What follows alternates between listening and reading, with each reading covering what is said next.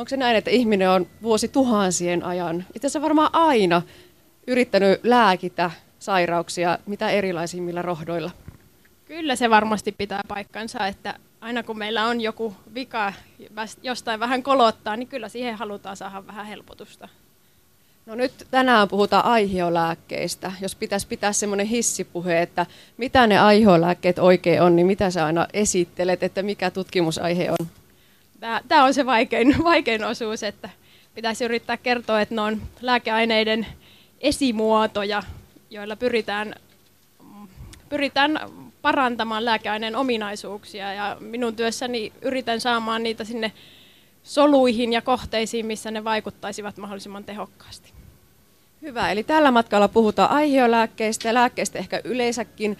Kysykää, jos teillä herää joku kysymys, mihin haluaisitte Kristiinalta vastauksen, niin eikö kättä ylös vaan, tai sitten voi ihan huikatakin sieltä, niin, niin tota, otetaan kysymyksiäkin tähän mukaan.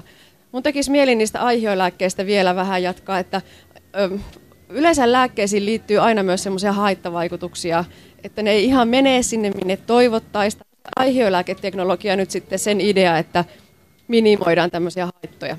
Juuri, juuri näin, hyvin, hyvin olet opiskellut.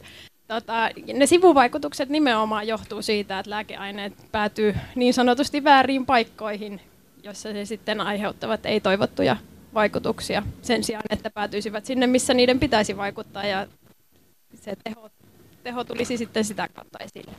No mitä se aihio sanoo siinä lääkkeen edessä, niin mitä se on suomeksi?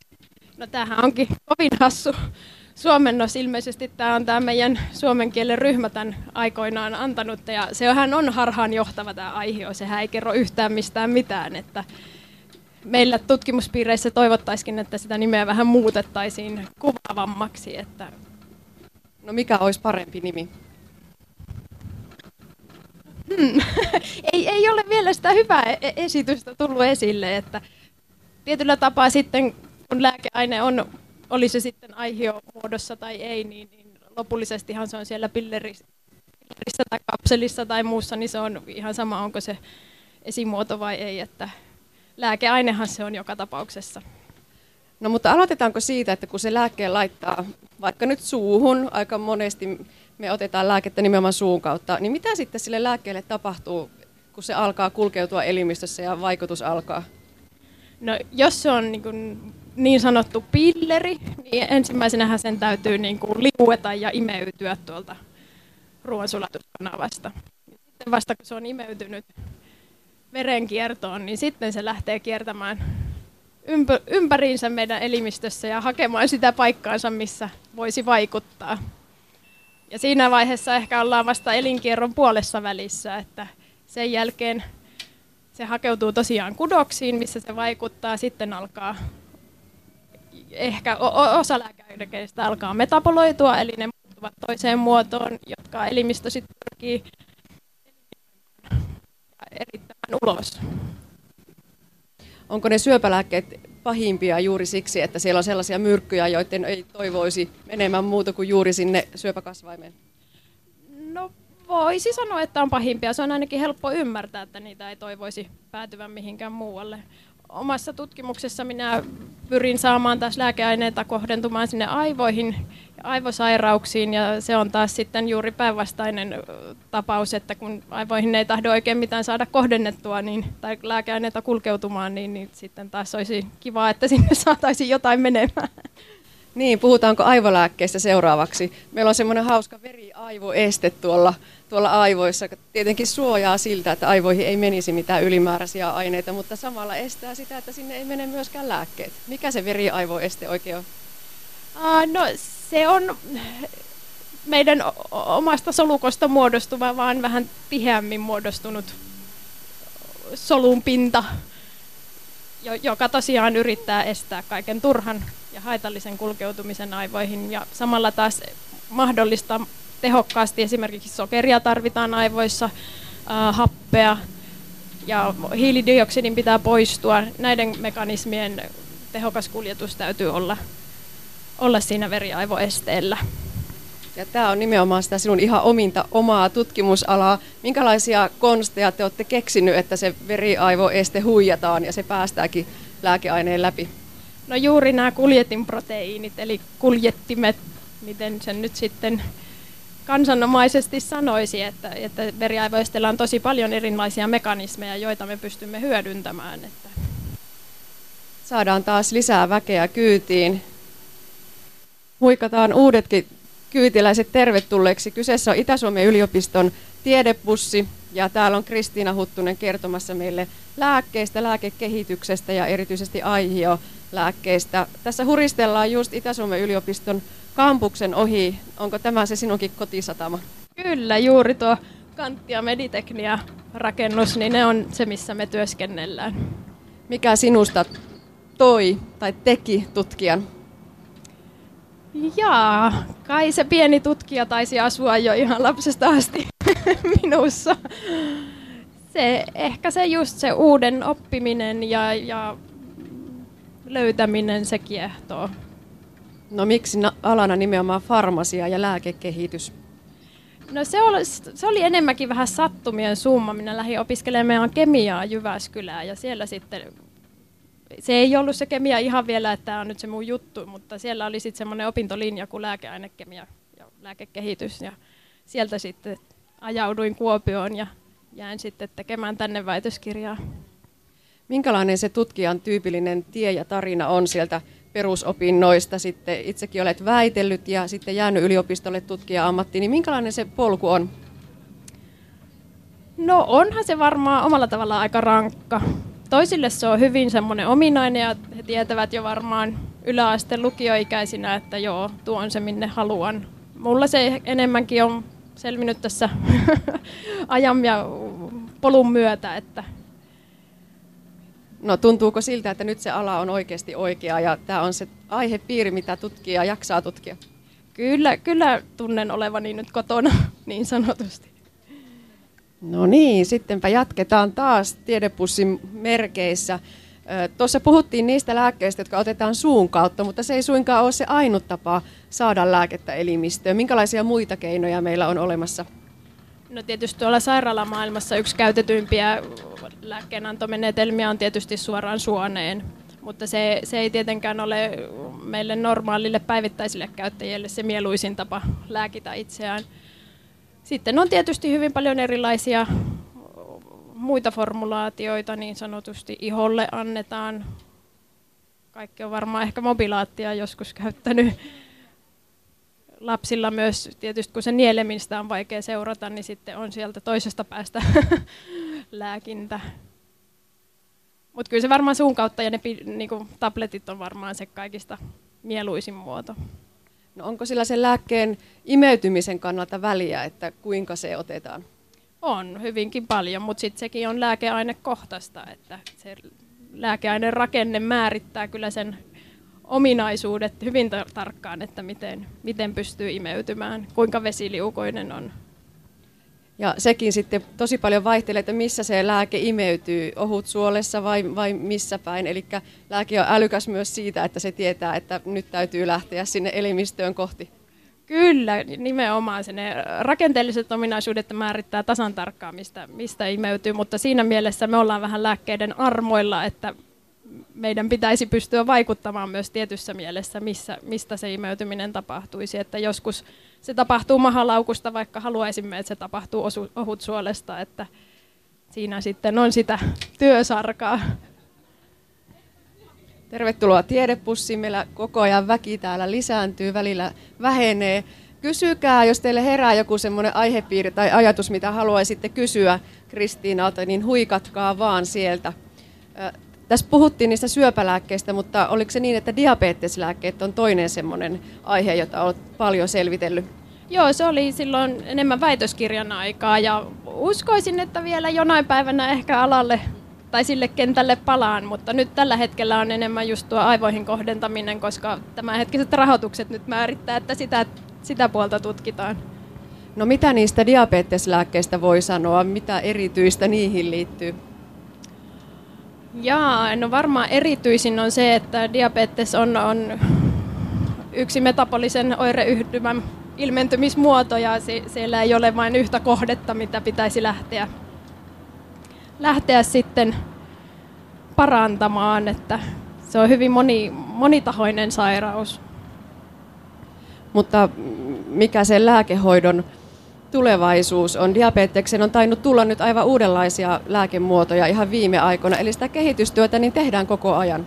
Joo, se on totta, että siellä on tapahtunut isoja, isoja harppauksia viime aikoina ja, ja tietyllä tapaa, jos nyt vertaan tuohon omaan aivoihin kohdentamiseen, niin se on ehkä asteen verran helpompi, helpompi tota, lääkkeen kehityksellisesti siellä ja sen takia näitä hyviä lääkeaineita on tullut markkinoille nyt viimeisten vuosien aikana. No puhutaan sitten sitä lääkekehityksestä. Sanotaan aina, että se on mahdottoman hidasta, mahdottoman kallista, mahdottoman vaikeaa. Onko se sitä? No jos yhden saisin korjata, niin se on haasteellista, ei vaikeaa. no hidasta se on varmasti kyllä ja kallista myöskin, että me ehkä, hitaus ja kalleus viime aikoina on ehkä nähtävissä siinä, että on tehty vääriä valintoja väärään aikaan, että, että meillä on vielä ehkä kuitenkin aika paljon opittavaa, mitä, mitä siellä ihan lääkekehityksen alkuvaiheessa pitäisi tehdä. No mitkä ne on ne kriittiset kohdat, mihin se lääkekehitys kompastuu alkuvaiheessa, jos on kompastuakseen? No viimeisten näyttöjen mukaan niin nimenomaan siihen, että se on toksisia, myrkyllisiä sivuvaikutuksia ja, tai sitten se lääkkeen teho ei ole riittävä, koska se ei päädy sinne, minne sen pitäisi. Eli juuri ne alueet, missä minä itse tällä hetkellä pyrin tekemään parannuksia. No palataan vielä sinne lääkkeiden sivuvaikutuksiin. Mistä ne oikein johtuu? Minkä takia vähän lääke kuin lääke niin aiheuttaa kaikenlaista? Ja jos erehtyy lukemaan sitä lääkkeen lääkepakkauksen sisällä olevaa selostetta, niin melkein jää lääke käyttämättä, kun siellä on niin hurja se sivuainen vaikutusten lista. Joo, no jos ajatellaan sitä perinteistä mallia, että lääke on se avain ja sitten se, missä se vaikuttaa, on se lukko, niin me tänä päivänäkin monilla meidän lääkkeistä eli avaimista sopii aika monen lukkoon. Ja tästä sitten johtuu, että niitä sivuvaikutuksia ja ne on hyvin he- henkilökohtaisia, koska sitten taas me olemme geneettisesti erilaisia ja meillä on erilaisesti ilmentyviä muotoja, niin sen takia se sivuainelistakin on hyvin kattava. Kattava ja aika pelottava. Miten sitten geenilääkkeet? Puhuit tuosta, että olemme geneettisesti erilaisia, niin onko meille jatkossa ajateltavissa niin, että saadaan semmoisia juuri minulle räätälöityjä lääkkeitä, jotka toimii niihin minun lukkoihin paremmin kuin sen naapurin lukkoihin? No tämähän, tämä on se, ehkä se unelma, mihin ollaan tähtäämässä ja tästä paljon just puhutaan. Uh, sanoisin, että näytöt ovat vielä vähän, vähän keposia, mutta kyllä varmasti sinne oikeaan suuntaan ollaan menossa. Mutta meillä on geenilääkkeitä jo markkinoilla. Minkälaisia ne on, minkälaisiin sairauksiin? Nyt täytyy myöntää, että kun en itse ole tuolla kentällä, niin, niin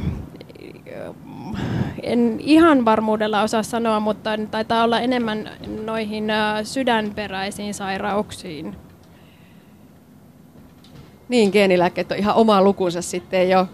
No, palataan sinne että kun on keksitty joku uusi lääkeaine ja saatu siihen se ympäristö kuntoon, niin milloin sitten se lääkefirma nappaa sen itselleen ja tekee siitä sellaisen pakkauksen ja lääkkeen, joka löytyy apteekin hyllyltä?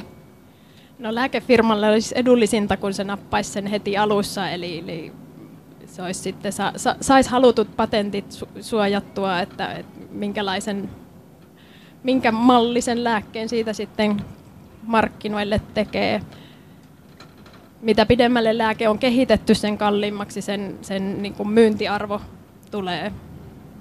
Voiko sitä jotenkin arvioida vuosina, että jos sulla nyt on se uusi lääkeaine siellä laboratoriossa, niin onko se 50, 15, 20 vuotta ennen kuin se on siellä apteekin hyllyllä?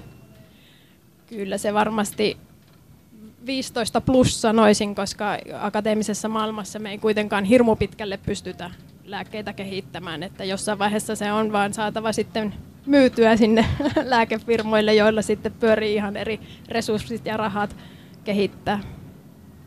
Entä ne aihiolääkkeet, joko niitä on markkinoilla? Onko, ovatko ne niin pitkällä, että ne on kaupallistettu ja tosiaan tuolla ihan kliinisessä käytössä? On, ja aiheolääkkeistä moni on sellaisia, että ne on vähän niin kuin vahingossa keksittyjä ja löydetty vähän niin kuin jälkikäteen, että ahaa, tämä toimikin itse asiassa aiheolääkkeenä. Yksi sellainen muun muassa salisyylihappo, eli aspiriini, asetyylisalisyylihappo. Eli se asetyyli, siinä on semmoinen asetyyliryhmä, joka parantaa nimenomaan imeytymistä ja sen jälkeen se salisyylihappo on sitten se vaikuttava aine. No käykö myös niin, että niille jo aikaisemmin keksityille tutuille lääkkeille löytyykin yllättäen uusia käyttötapoja? Joo, tämä on se, mikä minua myös kiehtoo, että, että voitaisiin uudelleen käyttää. Ei tarvisi ihan alusta asti lähteä sitä lääkeainetta kehittämään, koska silloin me, meillä on tiedossa jo tarkasti kaikki toksisuusprofiilit ja muut. No onko tästä hyviä esimerkkejä, että mitä vaikka tosiaan näitä ihan tuttuja perinteisiä lääkkeitä niin on hoksattu, että voikin käyttää uudella tavalla? Nyt en muista, onko markkinoille vielä tullut, mutta aika paljon on pystytty nimenomaan syöpälääkkeitä tai syöpään kohdentamaan uudelleen, uudelleen käyttämään niin jo olemassa olevia lääkeaineita. Ja sitten taas hetkeksi pysähdytään. Ollaanko puolimatkassa? Ollaan jo ehkä vähän ylikin. Edelleen huikkaan täältä, että jos vaan tulee mieleen jotain kysyttävää, niin kysykää ihmeessä. Nyt on hyvä tilaisuus kysyä aiheolääkkeistä. Mitä sulla on Kristiina just nyt siellä omalla työpöydällä? Siellä on nyt semmoinen EU-rahoitushakemus, joissa lukee 1,5 miljoonaa euroa. Ja mulla on kaksi viikkoa aikaa nyt saada se pakettiin. Se on tämän syksyn tärkein tavoite. Niin, mitenkä sitä tutkimusta rahoitetaan? Mistä tutkijan palkka tulee? No tällä hetkellä minun palkka taitaa tulla veronmaksajien taskusta, että mä on tota, akatemian, Suomen Akatemian rahoituksella ja nyt sitten haen, haen sitten EUlta vähän isompaa palaa. Mutta onko se apuraha se yleisin muoto, miten nykyään kun kilpailusta rahoituksesta puhutaan, niin sitä pitäisi saada? Joo, kyllä se on se valitettava tosiasia, että, että kun väittelet ja valmistut, niin, niin siinä on sitten ne muutamat vähän kapeammat apurahavuodet yleensä luvassa, että harva, harva pystyy siitä mitään tutkijan virkaa heti nappaamaan itselleen. Sitten meillä on tietysti näitä opetusvirkoja, mutta se on valitettava tosiasia, että kun opettaa, niin ei ehdi tutkimaan. No onko se tutkijan työkin semmoinen kutsumusammatti, että melkein ei sitten raski lähteäkään sinne opetustöihin, saatikka yritysmaailmaa, jos, jos on se joku sellainen polttava halu tehdä sitä tiedettä ja tutkimusta? On, on se just näin, mutta opettaminenkin on kivaa, kun pääsee näkemään, missä se tämän hetken nuorison ajatusmaailma menee ja ehkä ohjaamaan uusia tutkijoita tälle uralle. Se tietysti täytyy sanoa, että paljonhan firmoissakin tehdään tutkimusta, että tutkijana voi periaatteessa toimia Suomessakin myös lääkeyrityksessä. No mutta jos sulla sillä työpöydällä on se äh, rahahakemus, niin mitä siellä laboratoriossa on? Onko jotakin sielläkin käynnissä? On, on, on. Siellä on monta vilkasta kättä, käsiparia samaan aikaan toiminnassa. Että mulla on kolme jatko-opiskelijaa ja sanotaanko, että puolitoista laboranttia tällä hetkellä minun ryhmässä työskentelemässä ja yksi vieraileva puolalainen postdokkikin tuli käymään nyt syksyksi ja kyllä, kyllä tapahtuu. No minkälaista tutkimusta siellä juuri nyt tehdään? No muutamat henkilöt äh, valmistaa uusia lääkeaineita, nimenomaan sitä synteesiä ihan kemiallisesti kokoaa palapalalta niitä lääkeaineita. Sitten muutama henkilö kasvattaa soluja ja sitten me soluissa testataan, miten ne lääkeaineet kulkeutuu soluihin ja miten ne siellä vaikuttaa myöskin. Ja sitten muutama henkilö sitten tutkii ihan, että miten nämä lääkeaineet vaikuttaa sitten elimistössä. Eli meillä on sitten näitä koeeläimiä käytössä. Meillä on bussissa tosi paljon nuorta porukkaa. Miten sä houkuttelisit nuoria tulevaisuuden lupauksia tutkijan uralle? Um, no itse ainakin tykkään siitä, että saan tehdä just sitä, mitä haluan. Että harvoimmin siellä yritysmaailmassa, siellä on vähän tiukemmat lainsäädännöt, mitä tehdään. Että nyt ainakin saan tehdä just sitä, mitä itse haluan.